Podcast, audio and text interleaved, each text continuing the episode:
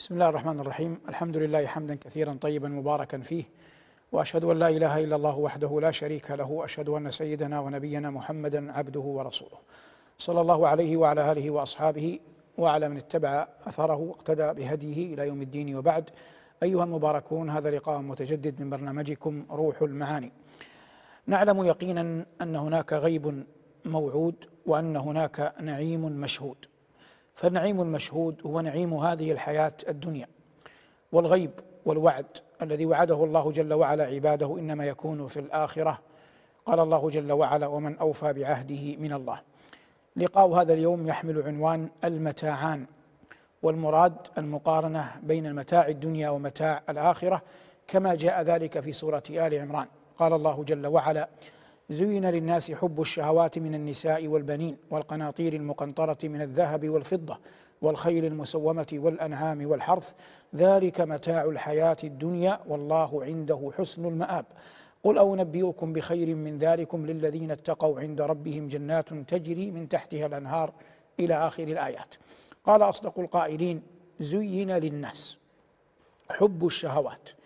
المزين حب الشهوات لا الشهوات نفسها فالنساء والبنين والقناطير المقنطرة من الذهب والفضة والخيل المسومة والأنعام والحرث هذا كله من مما ترغبه النفس مما تريده النفس. فهي في الأصل مشتهيات لكن جاء اللفظ القرآني بالشهوات تحقيرا لها. لماذا حقرت؟ رغم أن بعضها لا يحقر لكن حقرت من حيث الإجمال إذا ما قورنت بنعيم الله الكبير المتعال.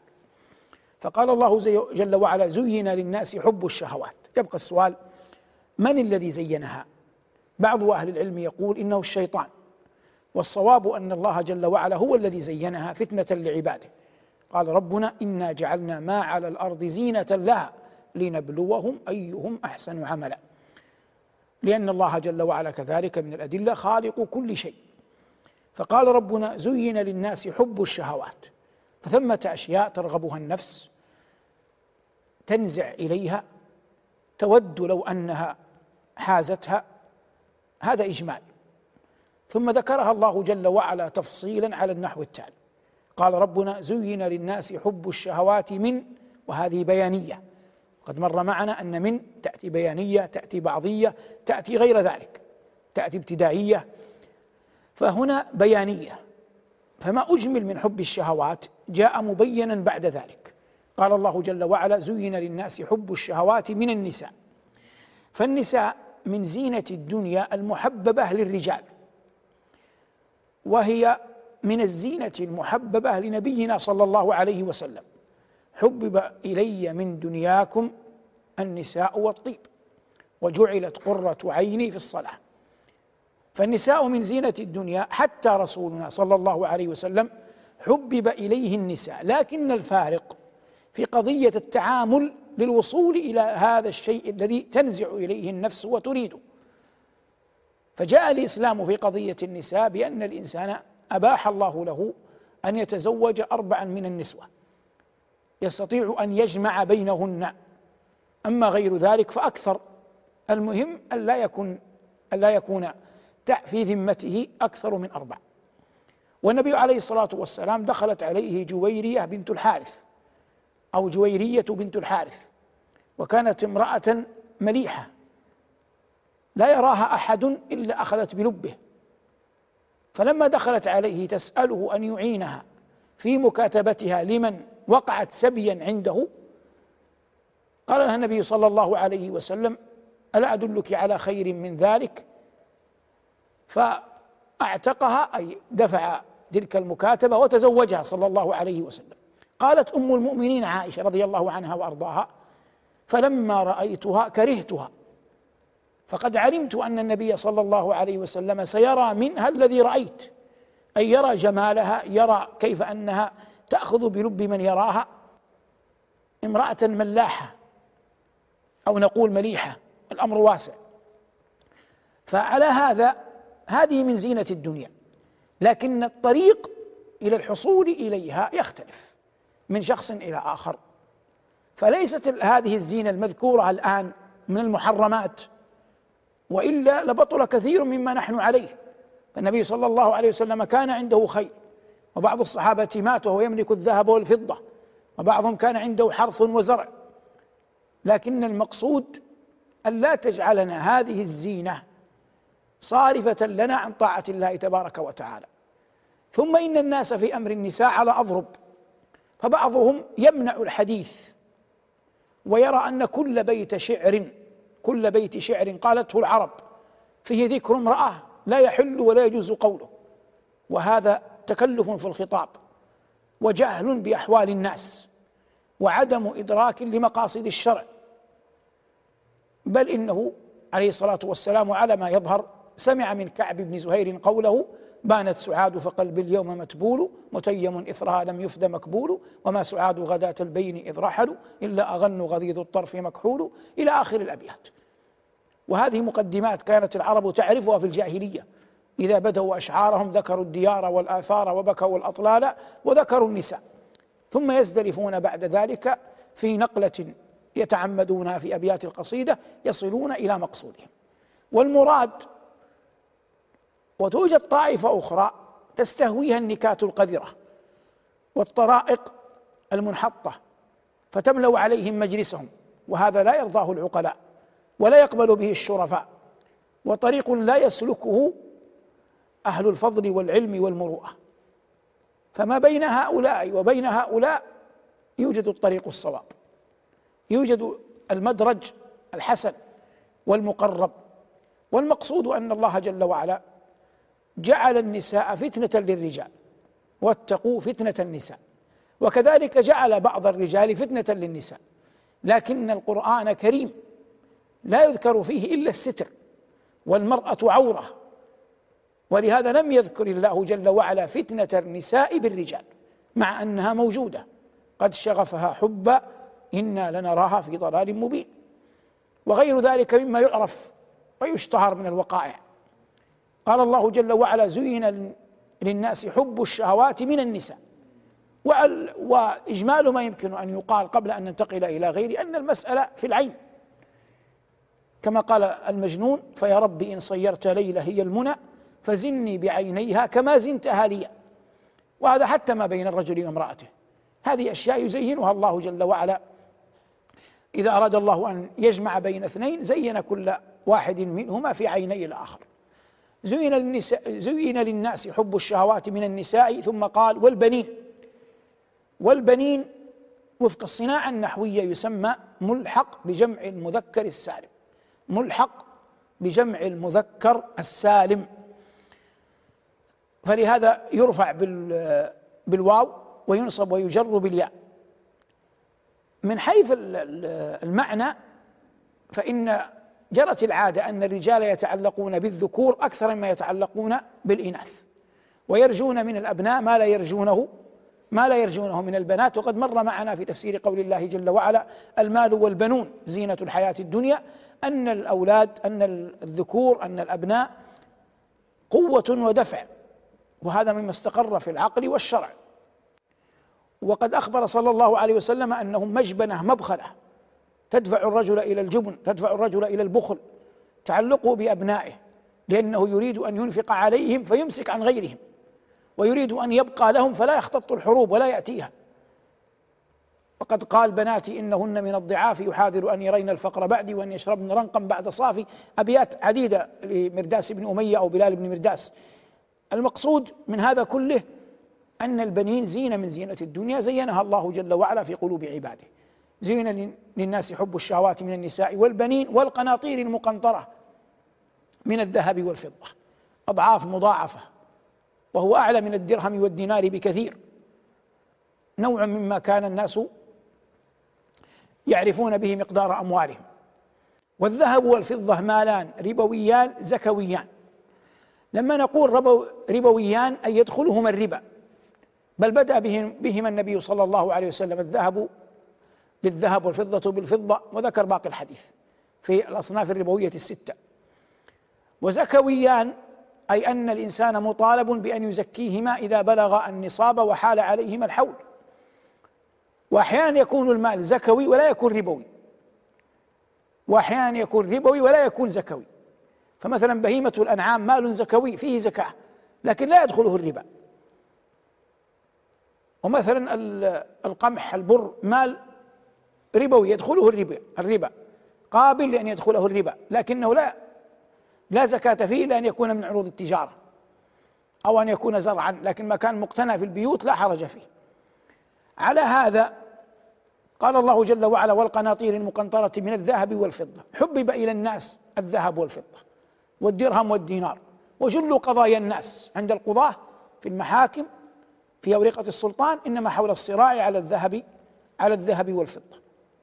وإن الناس ينظر بعضهم إلى بعض على مقدار ما لدى زيد أو عمرو من هذين المالين الذين زين اللذين زينهما الله جل وعلا في قلوب الناس. والقناطير المقنطرة من الذهب والفضة ثم قال ربنا والخيل المسومة. الخيل لا مفرد له جمع لا مفرد له من لفظه. وقيل إنما سميت خيلا لاختيالها. والأصل في الأسماء الوضع لا يلزم أن تكون مشتقة من شيء. ويذكر الناس أساطير حول الخيل. حتى قال بعضهم خلقت قبل آدم وهذا محال. لكن الذي يعنينا هنا أنها من أعظم الزينة في الدنيا. مع ذلك جاء الشرع بإجلالها. قال عليه الصلاة والسلام الخيل معقود في نواصيها الخير إلى يوم القيامة. والنبي صلى الله عليه وسلم كان له عدة أفرس. مر معنا السكب وغيره من الخيول التي كان يقتنيها النبي صلى الله عليه وسلم ويجاهد عليها. منها ذلكم الفرس الذي اشتراه عليه الصلاة والسلام من الأعرابي. وكان لسعد بن أبي وقاص رضي الله عنه فرس شهيرة اسمها البلقاء. وفي معركة القادسية كانت تضبر وأبو محجن عليها. وسعد رضي الله عنه في خيمته قد منعه الوجع أن يشارك مع الناس. فكان ينظر إلى فرسه وهو لم يأذن. أن يأخذها أبو محجن. إنما أذنت زوجته. فكان يقول الضبر ضبر البلقاء والطعن طعن أبي محجن. وهذا ينفعنا في الفوائد أن العاقل لا يكذب عينيه. أن العاقل لا يكذب عينيه. خذ ما رأيت ودع شيئا سمعت به. في طلعة البدر ما يغنيك عن زحل. فالإنسان العاقل يجعل عينيه شاهدا حقيقيا له. والشيء الذي تراه بعينيك وتفهمه تسمعه بأذنك وتحكمه بعقلك ليس كالذي ينقل إليك. نعم قول النبي صلى الله عليه وسلم هذا لا يلزم فيه شيء. إذا ثبتت صحة الخبر عنه صلوات الله وسلامه عليه. أما غير ذلك من نقلة الأخبار وسدنة الآثار ومن يقول أو يتكلم أو يحكم أو يأمر أو ينهى فهؤلاء الأصل أن يكون الإنسان على بصيرة من أمره وعلى بينة من وضعه وحاله وألا يتبعن كل راية ويندفع وراء كل ناعق المقصود أيها المباركون سعد لما رأى فرسه عرفها قال الضبر ضبر البلقاء فرسي وأنا أعرفها. ويعرف صاحبه أبا محجن. والطعن طعن أبي محجن. نعود هنا قال الله جل وعلا والخيل المسومة. قال بعضهم المسومة أي السائمة التي ترعى. وهذا تحتمله اللغة. وقال بعضهم إنما المسومة أي المعلمة. وهذا أقرب للصواب. لأن الأول تشترك فيه أكثر الخيول. لكن هذا الغر والتحجيل هذا لبعض الخيل دون بعض. وهذا أعظم زينة للنفس وفي العين. قال ربنا زين للناس حب الشهوات من النساء والبنين والقناطير المقنطرة من الذهب والفضة والخيل المسومة والأنعام. وأول ما ينصرف الأنعام إلى بهيمة الأنعام الثلاث الإبل والبقر والغنم. وهذه من زينة الدنيا. وقد مر معنا كيف أن الله جل وعلا زينها في أعين عبادي خاصة عند عودتها من المرعى ولكم فيها جمال حين تريحون وحين تسرحون. فبدأ بعودتها قبل ذهابها لانها تكون أملأ بطونا وأمتع خواصرا. فقال جل وعلا هنا والأنعام. ثم قال والحرث أي الزرع والفلاحة. ولا ريب أن الزرع والفلاحة والحرث من متاع الدنيا العظيم الذي به يسد الإنسان جوعه ويحفظ ماء وجهه ويتصدق في سبيل الله فيعين وهي من أعظم طرائق الكسب. وقد جاءت أحاديث كثر تدل على فضل ذلك. والله لما امتن على بعض عباده ذكر الجنان بل إن الموعود به في الغيب جنة فيها من الزروع والثمار ما الله به عليم. والمقصود هذا كله من زينة الدنيا. من النساء والبنين والقناطير المقنطرة من الذهب والفضة والخيل المسومة والأنعام والحرث. هذه الأمور التي زينها الله جل وعلا ربما تجتمع لأحد وربما يجمع المرء منها واحدة أو اثنان أو واحدة أو اثنين أو ثلاث أو أكثر. لكن المقصود من هذا ليس المنع ليس التحريم وهذا لا بد أن يفقهه العاقل. فالله جل وعلا سخر لنا ما في الأرض. ولم يأمرنا بأن نهجره بالكلية أي هذه الذي سخره الله لنا. لكن أن ننتفع به انتفاعا يبلغ يبلغنا إلى رحمة ربنا ويسوقنا إلى جنة عدن. ونعم المال الصالح للعبد الصالح. والمؤمن القوي خير وأحب إلى الله من المؤمن الضعيف. ومن الناس من لا يكون أفضل القوم لكنه أفضلهم بالنسبة إليهم. معنى ذلك أن يكون جماعة في ركب. فقد لا يكون فيهم رجل من التقوى والعلم منهم بمكان. قد يكون هناك من هو أتقى وأعلم منه لكنه لو ساس أمرهم وتولى شأنهم كان أقدر على أن ينفعهم. ولهذا قال بعض الخلفاء أنا إن لم أكن خيركم فأنا خير لكم. أنا إن لم أكن خير إن لم أكن خيركم فأنا خير لكم. وهذه كلها أمور ينبغي للعاقل أن يفقاها والمقصود لا نأتي للناس فنمنعهم من زينة الدنيا بحجة قول الله زين للناس حب الشهوات. لكن نمنع الرجال من الزنا ونبين لهم أنه من أعظم الكبائر ونمنعهم من الربا في قضية الذهب والفضة ونبين لهم أنه حرب لله ورسوله. وهكذا في كل شأن نحذرهم من مغبته ونبين لهم أن الله جل وعلا جعل هذه الأشياء زينة في أعيننا وقواما في أيدينا لتعيننا على طاعة ربنا جل وعلا ومن دعاء الصالحين. اللهم اجعل ما رزقتنا مما نحب عونا لنا على ما تحب. اللهم اجعل ما رزقتنا مما نحب عونا لنا على على ما تحب. وهذا من أعظم العطايا التي يمكن أن يعطيها الله جل وعلا أحدا من بني آدم. قال ربنا والأنعام والحرث ذلك متاع الحياة الدنيا ذلك اللام للبعد. لكن هذا البعد ليس للرفعة إنما للإقصاء. ولأنها ليست باقية ليست خالدة. فهي إلى زوال وهذا يكفي في بيان حقارتها. ذلك متاع الحياة الدنيا. فلما ذكر الله جل وعلا متاع الحياة الدنيا وحقره قال جل وعلا ذلك متاع الحياة الدنيا والله عنده حسن المآب. حسن المآب المرجع والسبيل الأمثل في الحياة الطيبة. والطريق الأكمل في حياة الخلود. والله عنده حسن المآب. قل أنبئكم بخير من ذلكم. هذا إجمال. وهذا إخبار. ولا أحد أصدق من الله.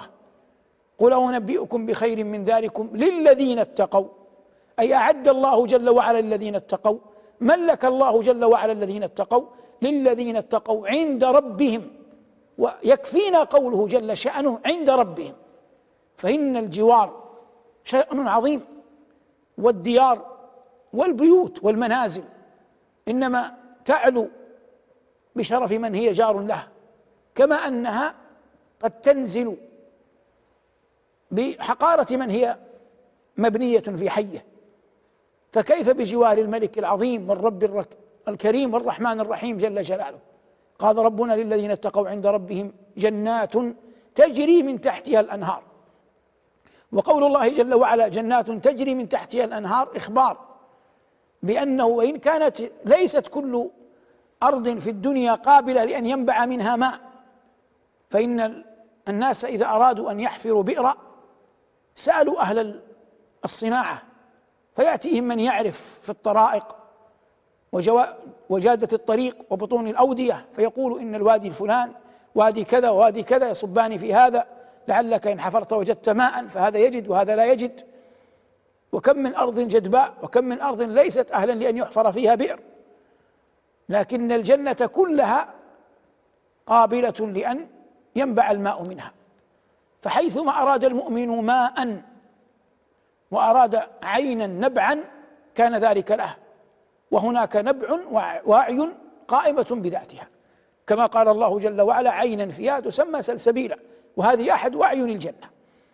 فقال الله جل وعلا جنات تجري من تحتها الأنهار والأنهار جمع نهر وهو الماء العذب الذي يجري كما أن البحر الماء الملح والله جل وعلا يقول عذب فرات وملح أجاج.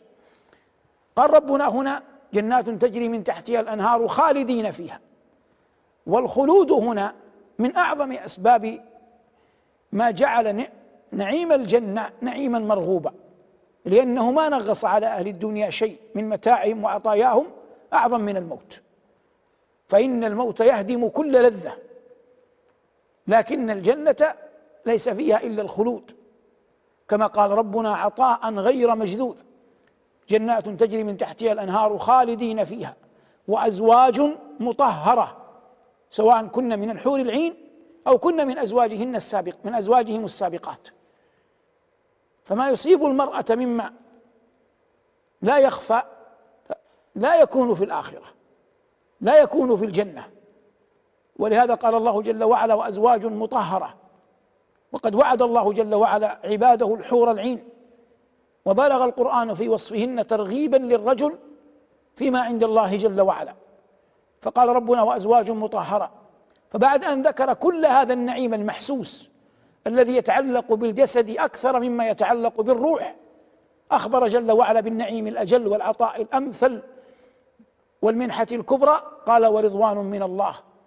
ولا ريب أن الرضوان من الله هو منتهى الغايات وأقصى الأماني ولا شيء بعده. ولهذا قال الله ورضوان من الله أكبر.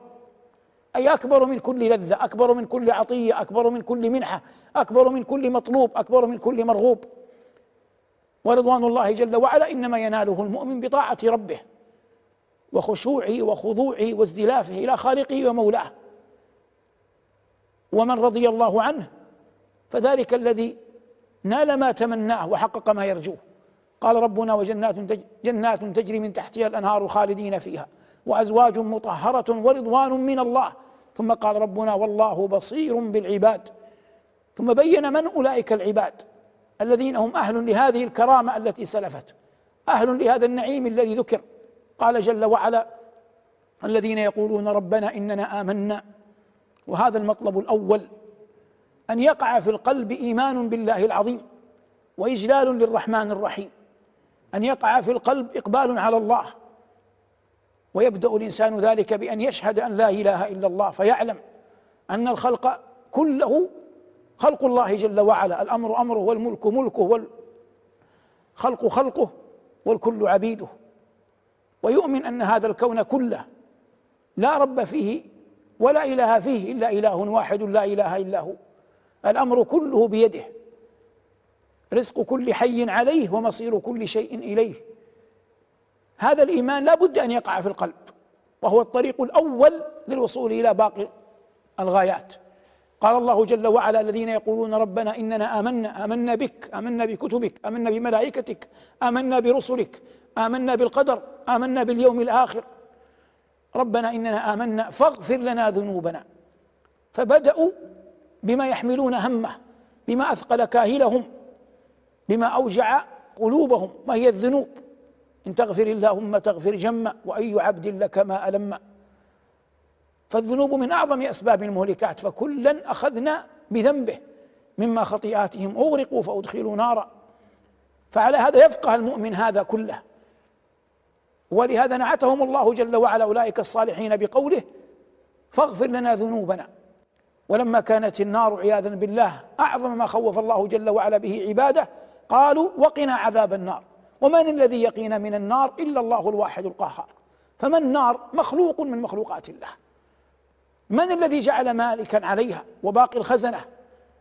فما هي إلا مخلوق تأتمر بأمره. تبارك اسمه وجل ثناؤه. ولهذا لما يدخل المؤمنون الشفعاء إلى النار ليخرجوا منها من كان في بعض من كان فيها جاء في الحديث فيحرم الله صورهم على النار فيدخلونها دون أن تؤذيهم. ولا يلحقهم منها ضرر ولا ينالهم منها أذى. لما؟ لأن الله الذي خلق النار حرم تلك الصور المباركة على على النار. فيدخلون فينظرون في من شاءوا ممن كتب الله لهم وأذن الله لهم أن يخرجوا فيخرجونه. في الحديث الطويل حديث أبي سعيد الخدري. وليس المقام الآن مقام ذكره.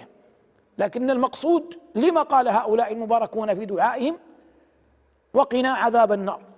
ولا ريب أن من نجاه الله جل وعلا من النار فقد فاز. وفي أدعية الصالحين اللهم أدخلني الجنة بغير حساب ولا سابقة عذاب.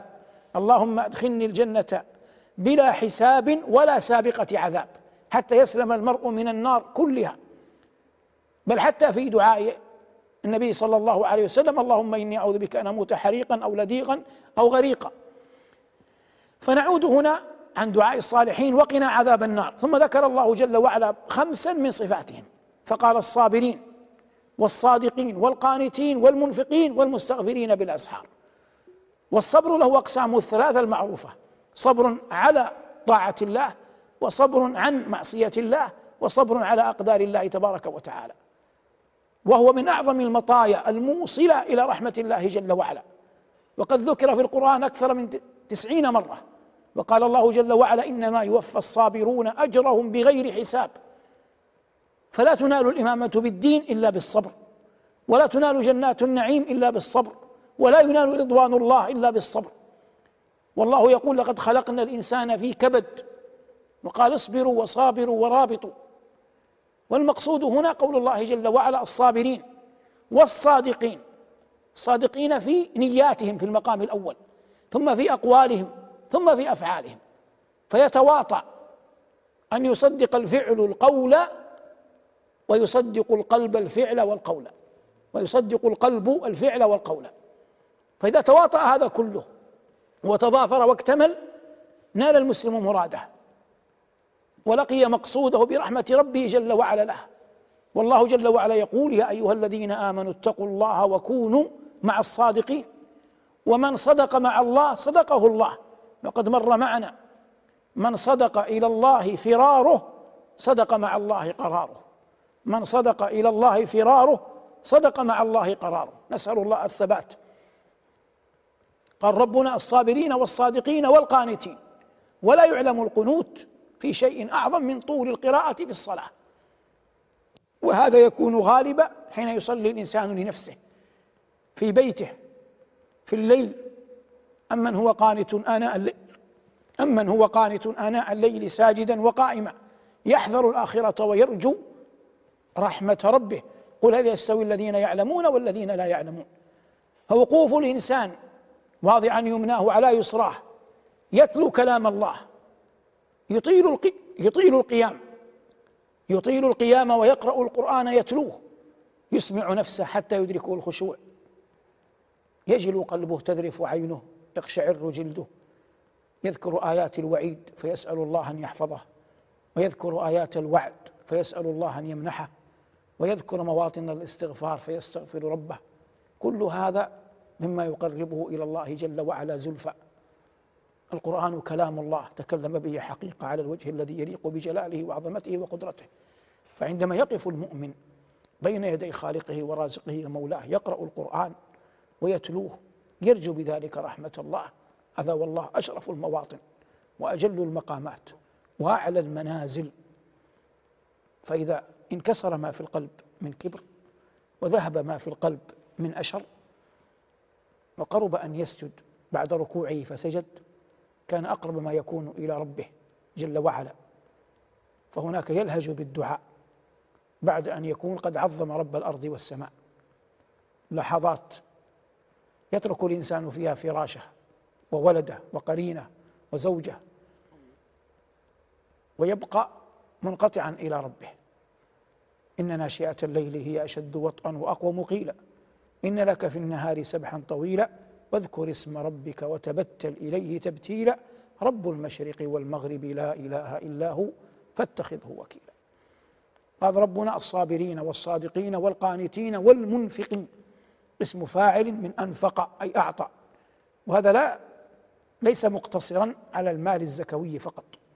إنما ينفقون زكاة فرضا وصدقة يتوخون بها ذوي القرابة والمنقطع والفقير والمسكين والمحاويج ها هنا وهناك تارة مالا تارة طعاما. ولا يمنع أن يندرج فيها الإنفاق من الجاه. يصنعون المعروف يحملون الكل يعينون على نوائب الدهر. كل ذلك يرجون ما عند الله جل وعلا من الرحمة ويطلبون ما عند الله جل وعلا من النعيم. قال الله جل وعلا والمنفقين ثم ختمها بقوله والمستغفرين بالأسحار. الأسحار جمع سحر. وهو آخر الليل قبل طلوع الفجر. وسمي السحر سحرا لأن الليل يكون في آخره قد قرب أن يلتبس بالفجر. فلا يدرى هل هو ليل أم أم فجر. ولهذا السحر شيء لا يعرف. فيه من الخفاء ما فيه. فلهذه المادة الجذر اللغوي واحد. ويقال إن من البيان لسحرا أن يجعل الأمر ملتبسا عليك. فربما زين الباطل حتى تراه حقا وربما ضيع الحق حتى تراه باطلا. فهذا الوقت وقت التنزل الإلهي. وقد روى الثقات عن خير الملأ بأنه جل وعلا بأنه عز وجل ينزل. فيقول هل من سائل فأعطيه هل من مستغفر فأغفر له؟ تلك اللحظات عظيمة جليلة لمن وفق أن يقومها. قال عليه الصلاة والسلام لمعاذ وصلاة الرجل في جوف الليل الآخر. ثم تلا تتجافى جنوبهم عن المضاجع يدعون ربهم خوفا وطمعا. ومما رزقناهم ينفقون. فلا تعلم نفس ما أخفي لهم من قرة أعين جزاء بما كانوا يعملون. فهذا من معاني قول الله جل وعلا والمستغفرين بالأسحار. والاستغفار له صيغ ما بعد الصلوات المكتوبة يقال أستغفر الله أستغفر الله أستغفر الله. وسيد الاستغفار أن يقول العبد اللهم أنت ربي لا إله إلا أنت خلقتني وأنا عبدك وأنا على عهدك ووعدك ما استطعت أعوذ بك من شر ما صنعت. أبوء لك بنعمتك علي وأبوء بذنبي فاغفر لي فإنه لا يغفر الذنوب إلا أنت. ومن الاستغفار أن يقول العبد أستغفر الله الذي لا إله إلا هو الحي القيوم وأتوب إليه. أستغفر الله الذي لا إله إلا هو الحي القيوم وأتوب إليه. فقد ورد أن من قال هذا سبع مرات غفرت خطاياه وإن كانت مثل زبد البحر. ومن الاستغفار استغفار الأبوين. ربنا ظلمنا أنفسنا وإن لم تغفر لنا وترحمنا لنكونن من الخاسرين. ربنا ظلمنا أنفسنا وإن لم تغفر لنا وترحمنا لنكونن من الخاسرين. هذا إطلالة على آيات جاءت في القرآن قارنت بين متاعين ما بين نعيم مشهود وغيب موعود ما بين نعيم الدنيا ونعيم الجنة. رزقني الله وإياكم خيري الدنيا والآخرة واجعلني الله وإياكم ممن يستمع القول فيتبع أحسنه. هذا أيها المباركون ما تيسر إراده وتهيأ إعداده وعان الله على قوله وصلى الله على محمد وآله والحمد لله رب العالمين والسلام عليكم ورحمة الله وبركاته.